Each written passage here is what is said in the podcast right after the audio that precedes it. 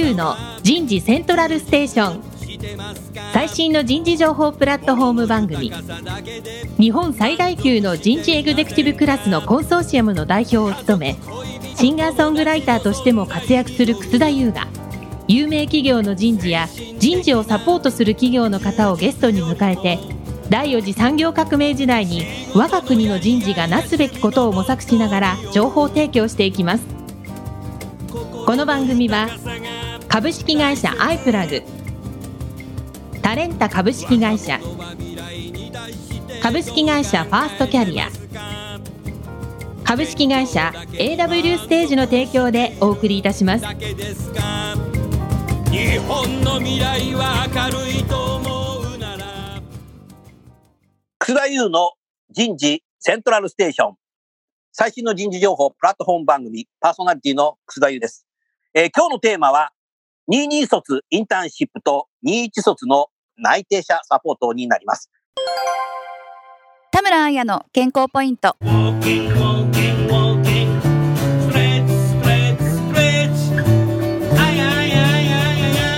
眼性疲労を解消するために目をストレッチしよう。PC やスマホの長時間の使用で眼性疲労を感じる人は多いと思います。私たちが物を見るときは焦点を合わせるために眼球を動かす6つの筋肉を動かしています一点にばかり集中して眼球をあまり動かさないと体と同じで目の筋肉も硬くなり疲れや霞が生じ日常での転倒や車の事故のリスクも高まります。目が疲れた時こそ目を動かして目の筋肉を柔軟にしていきましょう。やり方。手の親指を立てて顔から30センチほど離します。腕は動かさずに親指の爪の先を見続けながら顔だけゆっくり左右に振りながら目の筋肉が引っ張られているのを感じましょう。左右が終わったら上下にも顔をゆっくり動かしながら一点を見続けます。眼性疲労を解消するために目をストレッチしよう。えー早速ゲストの方をご紹介しましょう。えー皆さんご自宅から出演していただいています。まず最初に、プロフューチャー株式会社代表取締役社長兼 HR 総研所長の寺澤康介さんです。寺澤さん、今日どうぞよろしくお願いします。よろしくお願いします。続きまして、今回のスポンサーを務めていただきます、株式会社アイプラグ代表取締役社長の中野智也さんです。中野さん、今日もどうぞよろしくお願いします。よろしくお願いします。中野さん、今日ご自宅？今日はですね、珍しく、あの、大阪の本社におります。おもうそうだよね。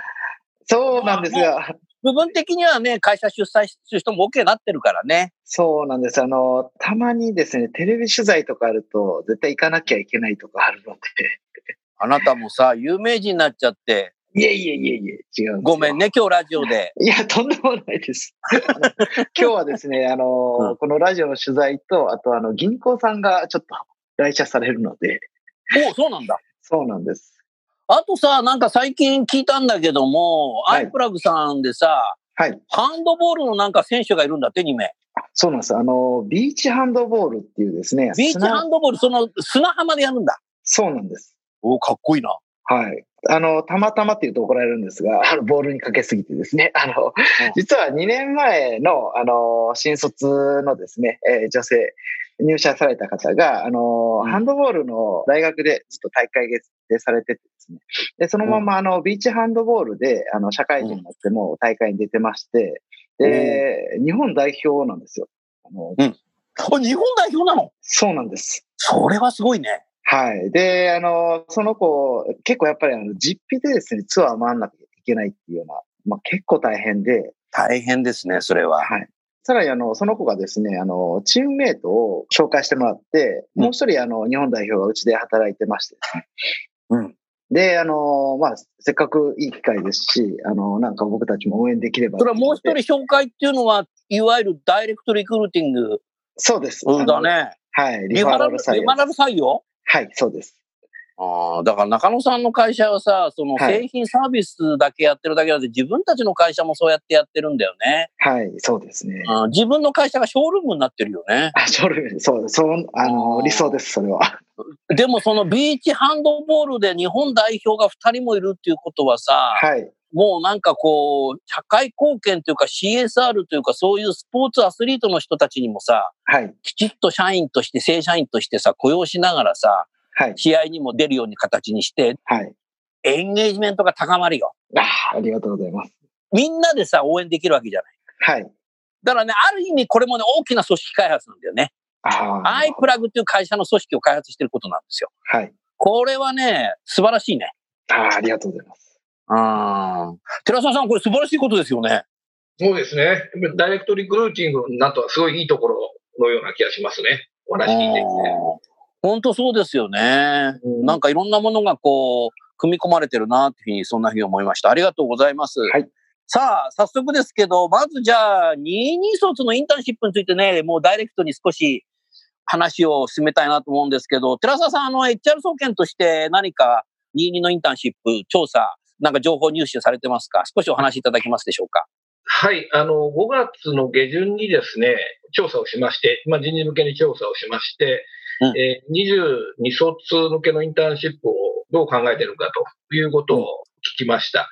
うん。で現状だと未定っていうところがまあ3割ぐらいまだあってですね、えーまだど。予定が立たないというのはあるんですけれども、実施するところが4割、しないってしてるのが3割というぐらいでですね、これあの、21卒の実際の実施率を、まあ同じ対象に聞いてるところで言うと、6割が実施していて、まあ4割弱が実施していないとあのいうことなんですね。なのでうんまあ、このままいくと、おそらく例年と同じぐらいの実施率にはなるんじゃないかとは思うんですけれども、ただまあ、うん今は未定としているところが多いというのが一つですね。それからやっぱり重要なところは、どういう実施形態にするかというところです。これはあの、やはりコロナの時代の中で、リアルなそのインターンシップっていうのをどこまでできる、できないっていうことが問題としてありますけれども、これオンラインで開催をするっていうところが結構大手企業ほど、まあ今計画してる中では多いということですね。大手企業では、オンライン開催に変更するっていうのが、あの、実施する中で3割以上あると。あと、まあ、これまでちょっと人数多く集めたのを少人数にするとか、まあ、変更する予定もないというところもあるんですけれども、変更するというところで最多はやっぱりオンラインで開催をするというふうになっていて、まあ、あの、インターンシップの本来的な意味では、就業体験なので、まあ、あの、オンラインという形でどのように実施するか、これ様々なパターンあるんですけれども、ただ、やはりこのコロナ状況の中でオンラインで開催するというところが非常に増えてくるであろうということは間違いないんじゃないかなというふうに思います。なるほど。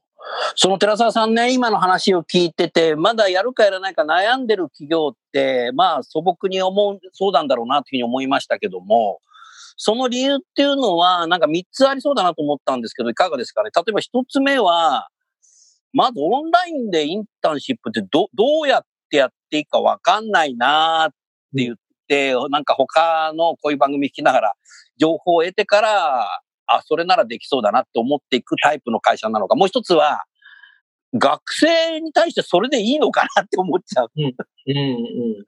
会社。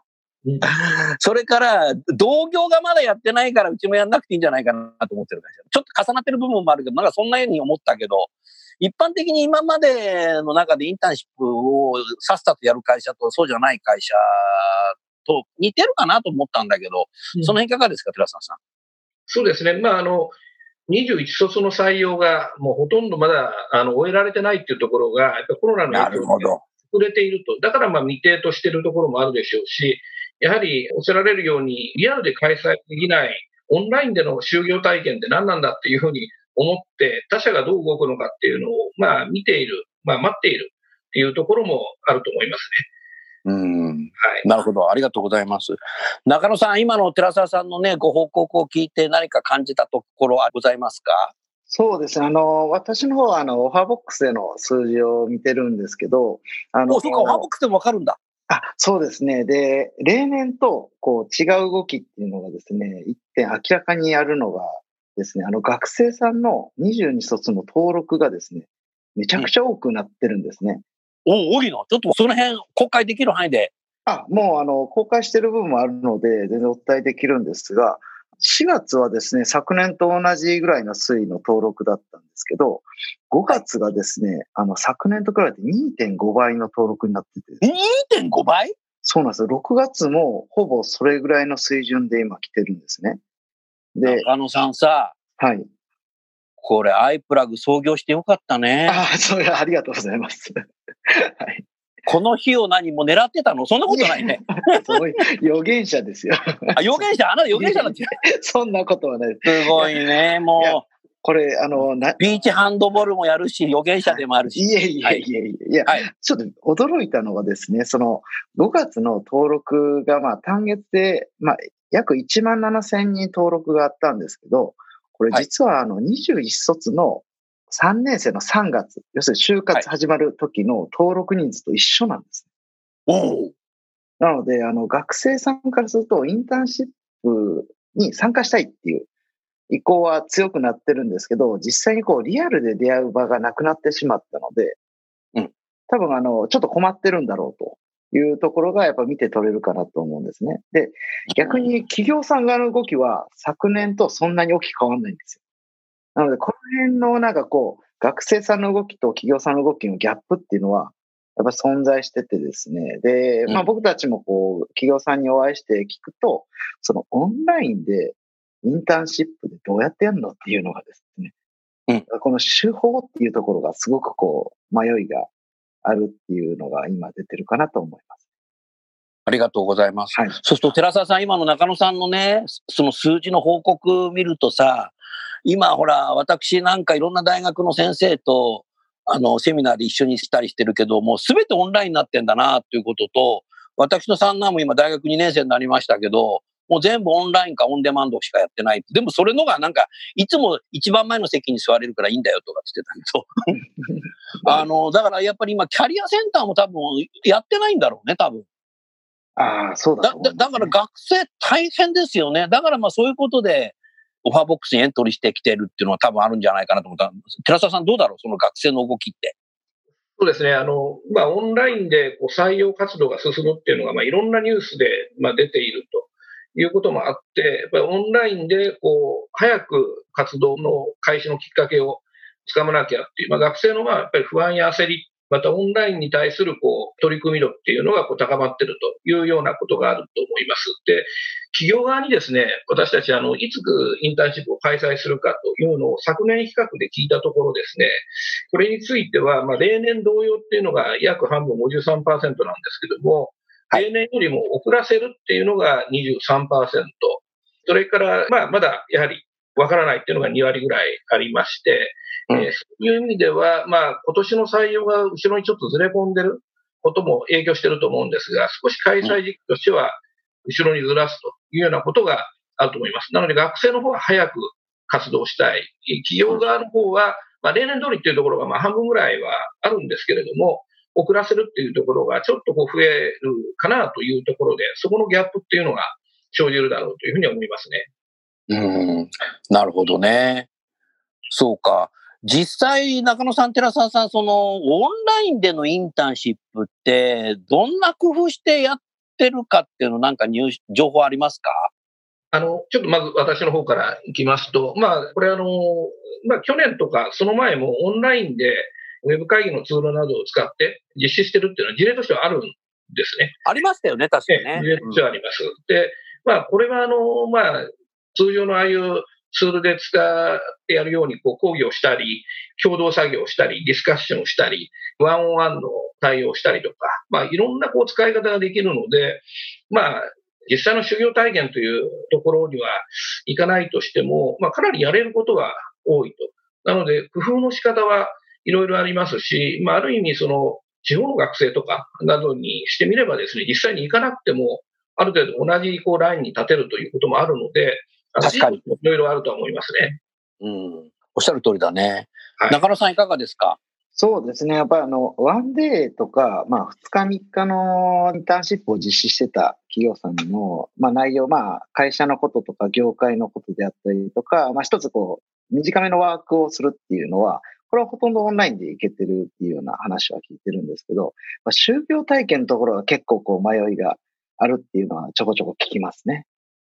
就業体験はなかなかできないね。難しいところはありますね。で、多分あの、この職種というか、何を体験するかっていうところだと思うんですけど、まああの、例えば IT 系の仕事ってほとんどいけると思うんですね。まあ、例えばプログラミングするとかいいんですけど、じゃあ、ものづくり系とかですね、まあ、工場の中見せるってわけにもいかないので、まあ、そういったような、こう、まあ、ある意味こう、まあ、一部仕事をこう、肌で感じるっていうようなところは、非常にこう、あの、難しくなってるんじゃないかなって。まあ、そんな声をちょこちょこ聞いたりします。で、うん営業に関しても、営業動向っていうのは、弊社でも、あの、やったりするんですが、そこは、あの、動向はいいんですけど、結構あの、お客さん側がちょっと驚かれたりするケースもあるかなと思うんで、なんか変ですよね。ズームの横に、この人誰ですかっていうような。その辺はなんかこう、実態はできるんですけど、なんかやっていいのかどうかみたいな、なんかその、新しいので、ちょっとなんかこう、なドキドキ感というかですね、あの、やってみたらわかるようなところなんですけど、なかなかやりづらいっていうような部分は出てるかなと思いますね。今、中野さんがね、工場の話されてて、たまたまね、はい。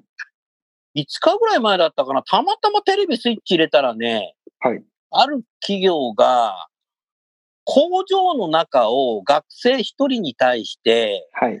多分これ LINE かなんか使って映像を映しながら、どうですか？って喋ってんだよね。はいで。当社の工場ってこうなってますみたいにやってて、それを取材してるのがあったんだけど、はい。結構だからね、こういうのって工夫というか、アイディアというか、はい。やってるとこはやってんなと思ったよね。だこれが、これがインターンシップなのか、22の学生なのか、20の新入社員なのかわかんないんだけど、はい途中から入れたから。はい。でも、そういうことももう今できるんだよね。そうですね。多分やろうと。お多分私もそれ同じ番組見てたかもしれないです。お、見てたのあなた？社員の方がスマホ持ってこうやって、ここそうそうそうあ、見てました、見てました。あ、見てた？はい、斬新だなと。あれ、新入社員、それともインターンシップ？あれね、あの、インターンシップだったと思います。インターンシップだったんだね。はい。もうちょっと早く入れようかなと思ったんだけど、はい中野さんの方が先に入れるからいいなと思って、はい後で入れました。いやいや、そういうことじゃないか。なるほどね。はいそれからね、商談はね、はい。アイプラグさんはね、お客様がね、人事なので、はい。事前にうちのはい。内内定者に、とかね、はい。これから22のインターンシップ生に、はあの、既存のお客様であれば事前に言っといて、はい。同席してもいいですか？って言ったら、い。多分99%が、もちろんですって言うんじゃないの、あ、だって、彼らだって学生採用してるわけだからさ、はい。そのノウハウ知りたいしさ、はい。そう、そういう、そういうのをどんどんさ、はい。あの、教えていくっていう立場にもあるだろうから、あそうですね。それは全然 OK なんじゃないの、はい逆にもっと増やした方がいいかもしれないね。いや、もっとこういうの。の増やしていった方がいいよ、絶対に。本当だ。ちょっとそんな企画、ちあの、新新規のお客さんにさ、それやるとさ、ちょっとおいおいってなっちゃうんで。う。はい。既存のさ、もうなんかはい常連客ってたくさんいらっしゃるじゃない。もうずっはいはいとハーボックス使ってるからや。そこに対して今回22どうすんのとかさ、次のどうすんですかっていうような営業の商談ってオンラインで皆さんやってるっていうのは、はい。あの、アイプラグさんからよく聞きますけど、そういうところに別に学生が出ること自体逆にいいんじゃないの？逆に人事の人がさ、その学生に質問してくれるかもしれないよ。なんで当社に受けないでアイプラグ受けてんのとか。そこできちっと喋れればさ、お、こいついいじゃんってなっちゃう。はい。確かにそれはありますね。いや、あの、すごいね二者面談みたいな。はい。ちょうどあ面接多面評の、関西、はい、あの、関西の大学の方で、今までなんか、人学部300人ぐらいを、リアルのインターンをやってた大学があってですね。で、うんあの、そこがもう NG になってしまってるので、なんか関西のベンチャー企業で受け入れてくれないかって今相談もらってるんですよ。おおそれ、ちょっとそれ、あ、それ、その企画でちょっと提案してみます、皆さんに。おいいよね。はい。それ、それはね、あの、あアイプラグの採用っていうだけじゃなくて、社会貢献的というかさ、そういうやり方を復旧、復旧して時代を変えるっていうベンチャーだから、はい。あいわゆるその外側にあるので私たちは、はい外側でそういうカルチャー作って中に入るっていうのがベンチャーなので、中野さんもう一度さ、それはいアドベンチャーやったらアドベンチャー。もうすぐに実施したいと思います。うん。もうなんかこの番組聞いてるとこもなんかやりそうだね。あはい。いや、それ普及したらもっと、もうすごいいいですよね、学生さんに。うんこれ復旧したらさ、その番組やろう。はい。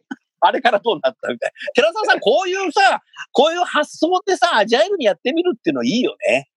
そうですね。まあ、非常にあの、多様なやり方が取れますし、例えばその、物理的な制約や、まあ、時間的にもかなりこう、取れるという中で言えば、例えば数ヶ月にわたっていろんなコミュニケーションを取りながらインターンシップを続けていくというようなことをしたり、ワンオンワンでフォローしたりですね、あの、うん。そういうこともできますし、おそらく今後その採用の時期っていうのはすごい幅が広がると思うんですよね。あの、なるほど。経団連も通年化だっていうようなことを言ってますし、うん。あとその最近だと、まあ、まずは理系の陰性からだと言ってますけど、インターンシップを採用に直結させるっていうことを推し進めたいということを、うん政府の提言をしたりですね。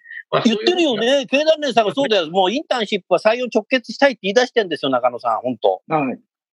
そうですよね。で、そういう中では本当にあの、まあ、極端に言えば、大学1、2年生から、まずはオンラインでインターンシップを始めて、関係性をつなぎながら、採用につなげていくような企業も出てくるでしょうし、ただまうん。あ、大半の学生はやはり、とはいえ、3年生のインターンシップがきっかけとなり、まあ、オンラインでまずは多様な企業を経験してから、で、本当に絞られたところに少人数でリアルなインターンシップに行くとか、あの、うん。本当にいろんなその、えー採用の形態の多様化っていうのが広がって、インターンシップで採用するっていうのも、まあ、多様なパターンが広がってくると思いますので、これから本当そこは、あの、個別対応をしっかりしていくっていうことをしつつ、企業のその採用戦略の知恵の勝負じゃないかなっていうふうにはうん思いますね。あの、インターンシップの役割の一つに、学生に記憶に残るようなことをするっていうのは重要だと思うんだよね。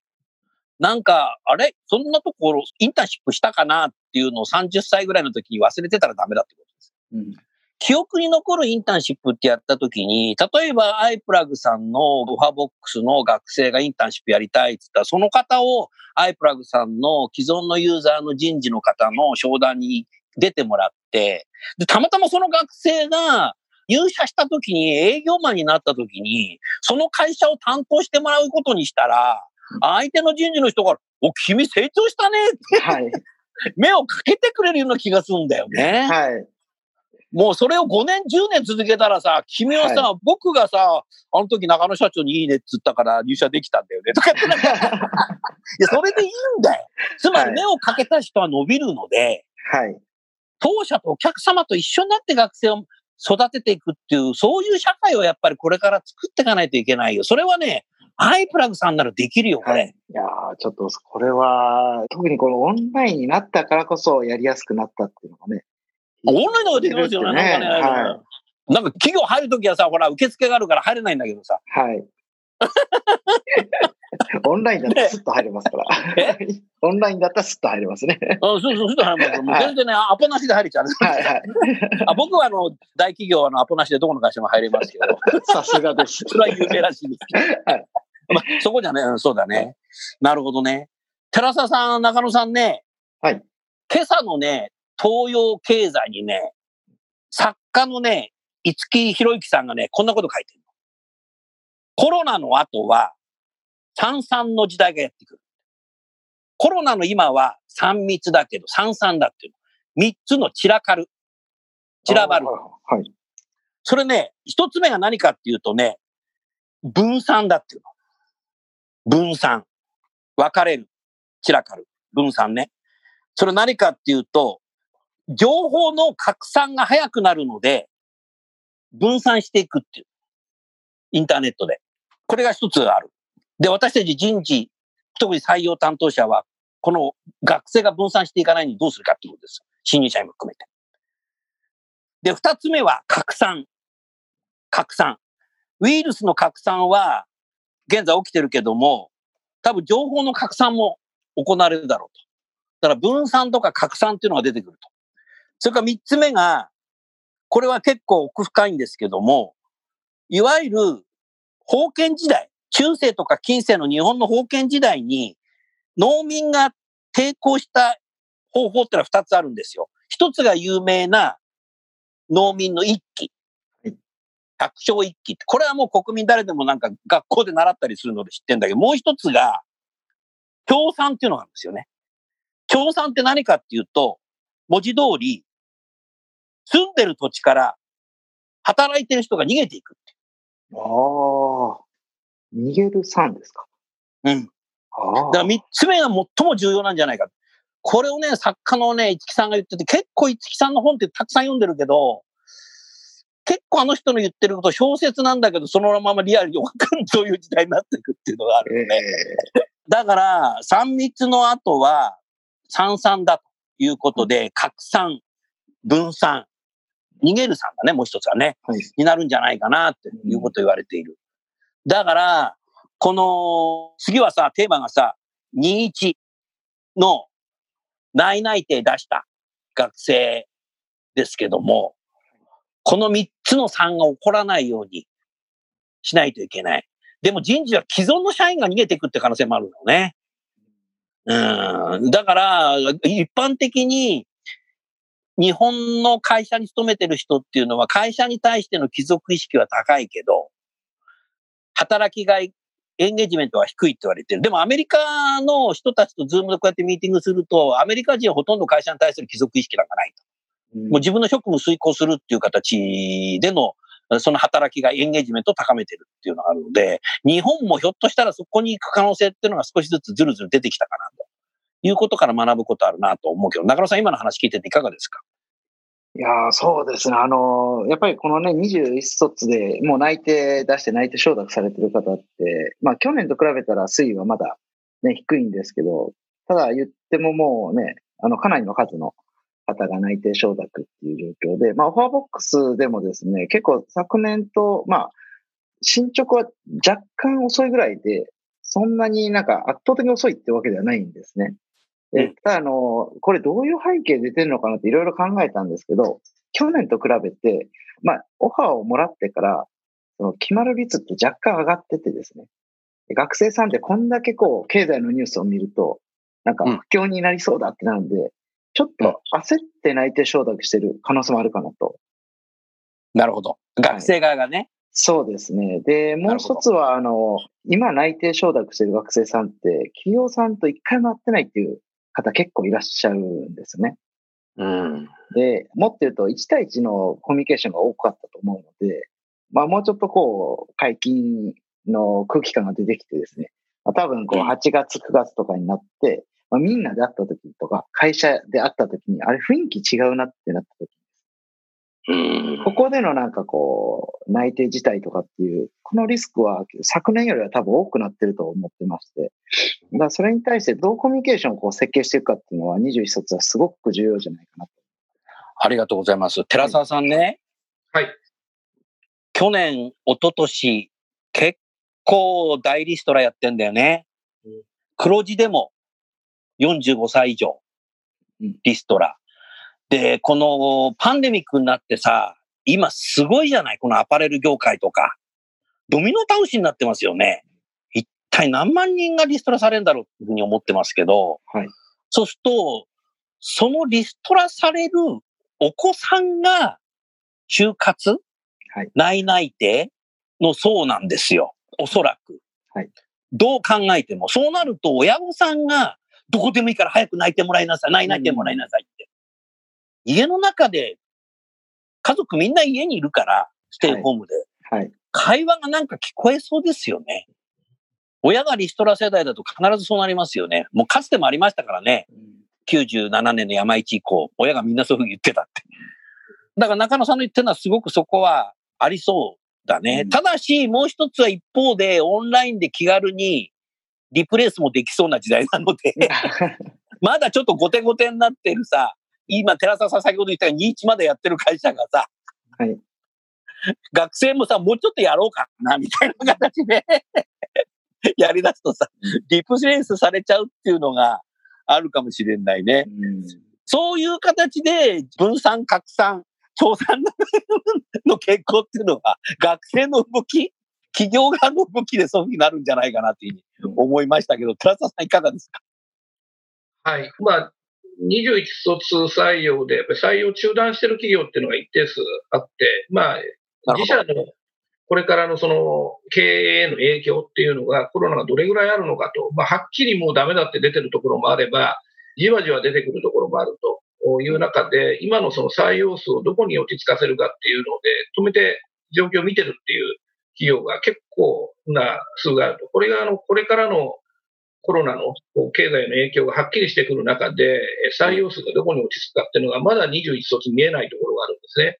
で、22卒に向かうと、まあこれ、大体新卒採用って景気の影響って1年ぐらい遅れてくるっていうふうに言われていて、多分来年の採用数への計画への影響っていうのはかなり大きなものになるんじゃないかなというふうには見てます。全体のトレンドとしてはですね。でただ一方では、やっぱりこう個別の源泉っていうんでしょうかね、企業側の方でやっぱり一人一人しっかり見ていくっていう度合いがさらに高まっていくので、まあ、いつの時代もそうなんですけど、採用の競争の激しいところっていうのはいつでも激しくて、うんさらにその採用の多様化が進んで、個別対応っていうのも企業が広報として進化してくると、よりそこは激化してくるかなというふうに思います。まあそういうちょっと前提のもとで、今のその内定者フォローっていうところなんですけども、あの、中野さんがまさにおっしゃった通りに、ちょっとこう、じっくり度が欠ける中で、バタバタっとこう、内定だし、受託しっていう動きがあるので、ここをしっかり双方がこう、見極め直すっていうことをしなければいけない企業が一定数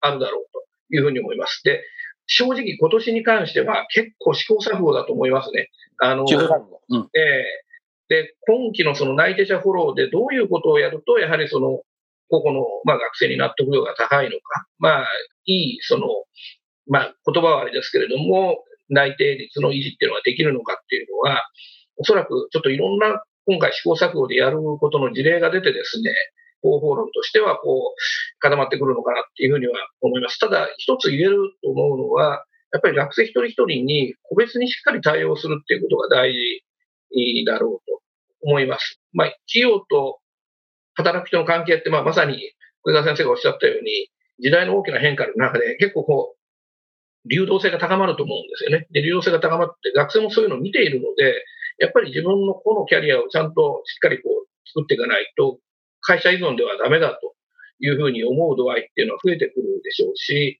まあ、雇用の流れも、その個の多様性にどう企業が対応するかっていうことがこの間言われてきてるのが、なんか一層促進させそうに思うんですよね。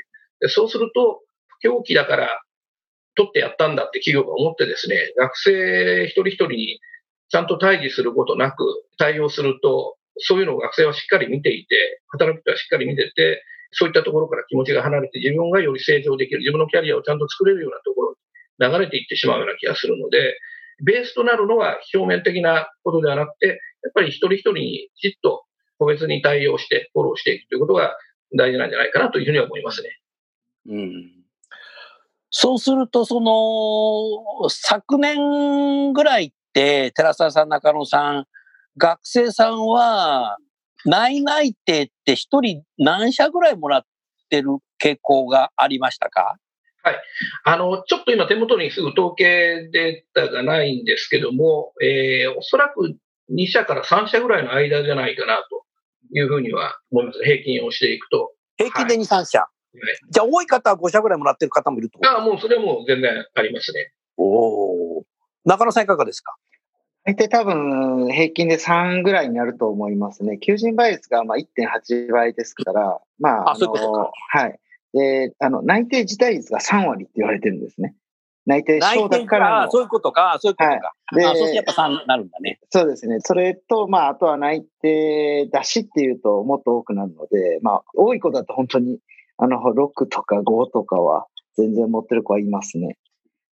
そうすると、この番組が今日配信するのが8月1日だから、はい。もう今この番組を今日お聞きになった方で採用担当の方は、あの、22のインターンシップも何やるのって本当にもうやってないといけないし、21の内々定出した人も、去年以上に少しきちっとや、何か個別にサポートしていかないきゃいけないので、かなりやっぱり学生に向き合う時間とか、あの、質を上げることっていうのを、デジタルでどう質を上げるかっていうことをやっていかないといけないっていうことなんでしょうかね、中野さん。そうですね。あの、まあ、21卒はこのコロナの影響でかなりこうね、もう強制的に試行錯誤みたいな形だったんですけど、22卒こそですね、本格的な試行錯誤の時期かなと思ってまして、実際にですね、あの、もう8月1日じゃないですか。で、来年の7月23からオリンピックが始まってるんですよね。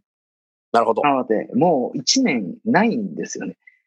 っていうことを考えると、実は結構あの、21卒もまあ短い期間でやんなきゃいけないってなったんですけど、22卒もより短くなってまして、うんでさらにこうは、まあ、1対1のコミュニケーションを大切にすると、数多く会えないので、誰と会うべきか、誰と会わないべきかっていうことを結構事前に判断しないといけないっていうですね。なるほど。こう難しい課題に対して試行錯誤するっていう、まあそんな年になると思うん。まあ、オリンピックが実際あるかないかはちょっと今議論中なので。まあそうですね でもあったこと、はいあること前提でやっていかなきゃいけないからね。う。そうですね。なるほどはな。そうするとね、今もうすべての大学がオンライン授業、オンデマンド授業をやっていて、マンツーディスプレイで学ぶ学生がもう増えているので、22のインターンシップはもうそういう授業、ゼミとか受けてる人たちがインターンシップ入ってくるから、い。はい。あの、もうデジタルでインターンシップやること自体当たり前の時代になってきているし、はい。もう来年も再来年ももうそういうことをや、経験している企業人事側が、どの部分をデジタルでしていいかなどの部分はやっぱアナログでしなきゃいけないかなやっぱり最後は握手をしなきゃいけないから、握手はやっぱりなんかオンラインじゃできそうもないぞみたいな。なんかそういうようなさ、ことを考えるにはやっぱり一度はデジタルを experience しないとダメかもしれないですね。そうですね。それはあると思います。あの、最後ちょっとあの、一個だけですね。あの、意外に知らない情報だと思うんですけど、このコロナの自粛期間ですね、体育会系の子はみんなズーム使いこなしてるんですよ。体育会系の方がズーム使いこなしてんの？そうです。ズームでトレーニングやってるんです。これ意外にみんな知らないんで、なるほど。なので学生さんはズームとかもう当たり前に、ハングアウトとか当たり前に使いこなした時代の子たちが今からずーっと出てくるので、よりそこの対応は重要になってくると思いますね。なるほどね。もう若者から学ばなきゃいけないね、寺澤さんね。そうですね。あの、一つ言えることは、まあそういう学生の方もリテラシーが上がると。で、企業の方も、やっぱりオンラインでこう集めるっていうことが、まあある意味ハードルが低いところもあって、たくさんの学生をこう、なんか一見集められたと。えーインターンシップの数が、数だけで言えば、例えば増えたとかですね。地方の学生も含めて増えたとか。あと、あの、ウェブで面接できる人間も今、録画型のとかもできてるので、えーかなり増えると。でも逆に言うと学生からしてみると、非常にそれ薄まるっていうことだと思うんですよね。なるほどまた、なんていうか、マス採用の弊害とかが言われていたところに、またなんかそのオンライン版マス採用の弊害みたいなおおオンラインマス採用ね。うんはい、生まれてくると。で、やっぱりそこに、やっぱりしっかりその個人にフォーカスして、ちゃんとそこに対応するっていうことが求められる。まあこれダイレクトリクルーティングがここまで伸びてきたっていうのは、やっぱりこう、表面的なものじゃなくて、市場の要請っていうか、学生自体がやっぱりそういうものを求めたから広がってきたと思うんですね。で、ところがこの、こういうオンラインの対応って、マスにも使えるし、まあ、個別性の高いものとしても使えるしと、いっぺんに何百人って今まで集められなかったところが、ウェブセミナーで集められたりすると、で、それにこう、変に舞い上がって、うわ、応募者増えたからいけるぞなんてなってるとですね、実はそんな数を広げるよりも、ターゲットを絞った子にしっかり対応した企業の方が採用に成功するんじゃないかっていう思います。あの、先ほど内定者のところでも言ったんですけども、子に対するそのフォロー、センス、採用のポリシーみたいなものをしっかりやっぱり持ってですね、進まないと、下手にこう便利になって受ける学生が増えてくると、またちょっとマス的なあの採用のツボにはまっちゃうみたいなですね、そこは気をつけた方がいいんじゃないかなというふうには思いますね。うん。だから今、寺澤さんの話聞いてて、やっぱりなんか歴史は繰り返されるっていうところで、オンライン大量採用みたいな。うん、ででもその後みんなどうしたかっていうこと自体は、あのもう、寺澤さんなんかこの業界33年以上やってるから、多分、あの、どっかのね、セミナーかまたラジオで話をしていただければいいかなと思います。楠田祐の Human Resource Music。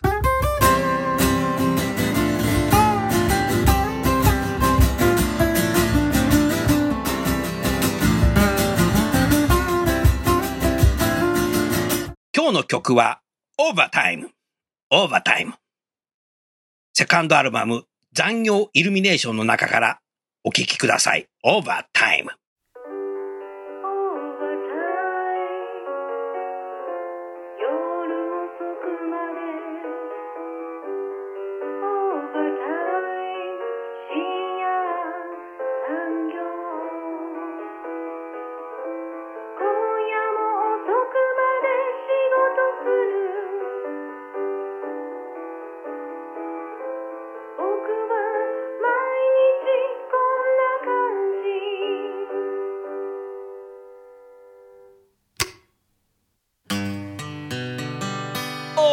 ーバータイム今夜も遅くまでか？ああ？部下は帰って。しまったから。管理職の僕が働いているのさ。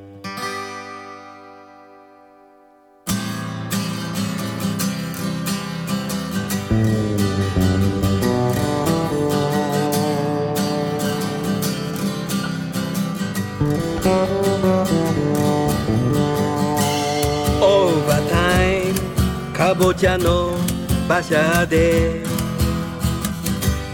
オーバータイムシンデレラは帰るのに。僕は馬車馬のように働く。夜の0時になったのに。オーバータイム。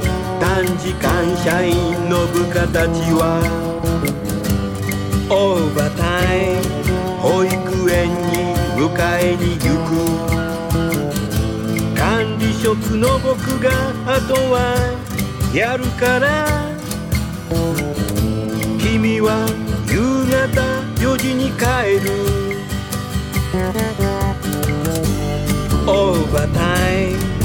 僕の親の介護が始まる。オーバータイムワーキングマザーの管理職も。短時間社員の LINE 管理職や拠点長があれば。オーバータイム短時間社員のオーバータイム LINE 管理職や拠点長フルタイムで働ける社員が後任者として職場サポート。オーバータイム少子高齢化の日本。オーバータイムそんな国のダイバーシティ。仕事と介護の両立。支援。仕事と育児の両立支援。ラララ。ラララ。ララララ。ララララ。ラララララララ僕は管理職だから。フルタイムで働くなんて。2014年3月末には団塊世代の再雇用が終わり。やがて東京オリンピックが終わる頃に現役管理職が親の介護。ラララララララ。ラララララララララ。ララララ。短時間社員の管理職を作っていませんか？短時間社員の営業部長を作っていませんか？短時間社員の支店長を作っていませんか？トゥトゥトゥトゥトゥトゥトゥトゥ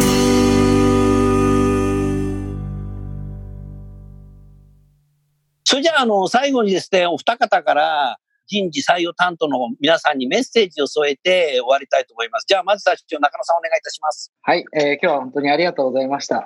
私はやっぱりこの、まあコロナのですね、この、まあ、コロナショックとか言われてますが、これによって、あの、採用ってこう、まるっきりこう、新しい、あの、世界が来たんじゃないかなと思ってます。で、これをどうこう、こう、味方につけるかっていうのがすごい大事かなと思ってまして、これにこう対応することによって、まあ、今までのミスマッチがこう、もっと減っていくとかですね、より優秀な人材を確保できるっていう、まあそういった企業がやっぱり生き残ると思うので、まあ、そこに対してこう、あの、全員で、全社でこう試行錯誤する。そんな、まあ1年2年が続くんじゃないかなと思ってます。まあそれを一緒にですね、えー私もあの採用してますので、えー一緒に頑張っていきたいなと思っております。今日はありがとうございました。ありがとうございました。それでは、寺澤さんお願いいたします。はい。あの、まあ、先ほども言ったことなんですけれども、どうしてもその、今のお流行りというか、オンラインでみんなやるぞと、こうなっていくとですね、なんか表面的なそのツールにこう振り回されてしまうと良くないと。一方で、やっぱり使いこなさないとですね、話にならないっていう、あの、ことがあって、非常にやっぱりそこは難しい部分でもあると思うんですね。で、とはいえ、トライアンドエラーをあのしないとですね、えーそういう手法もしっかり身につかないところもあるので、まあそういういろんなその手法に対してトライアンドエラーをしながらも、ちょっとツールに振り回されずにいかに使いこなすかということをしっかり進めていってほしいと。それとまあ、やっぱりもう一方の軸としては、今回のコロナあ云々に関わらず、やっぱりその多様な、まあ、働き手っていうのに対応していくっていうことが、これからの企業には必要だし、企業力を高めていくと。で、それの入り口がまあ採用なわけでして、これがまあ、真っ採用から声の採用というふうに、あの、トレンドとしてきていて、まあそういう中であの、就職ナビの存在感が落ちてきて、まあ、あの、逆求人サイトのようなダイレクトリクルーティングが上がってきたと思うんですけども、えっと、ここは一層進めるようにしていかないとですね、良くないということだと思います。ここ逆行してしまうといけないと、ツールの罠に陥って、とにかくたくさんのウェブセミナーで人と会おうとか、そういう発想に陥ってしまうとですね、これまた同じミスに陥ってしまうので、えーそういうターゲッティング、声のフォーカスということをしっかりして、一人一人に対してしっかりまあオファーを出して、えー会ってフォローしていくっていう、そういう流れをですね、あの採用プロセスとして組んでいくことが必要なんじゃないかなというふうに思います。はい。それでは、ありがとうございました。最後にゲストの方をご紹介して番組を終わりましょう。プロフューチャーおよび HR 総研の寺澤さん、アイプラグの中野さん、ご出演どうもありがとうございました。ありがとうございました。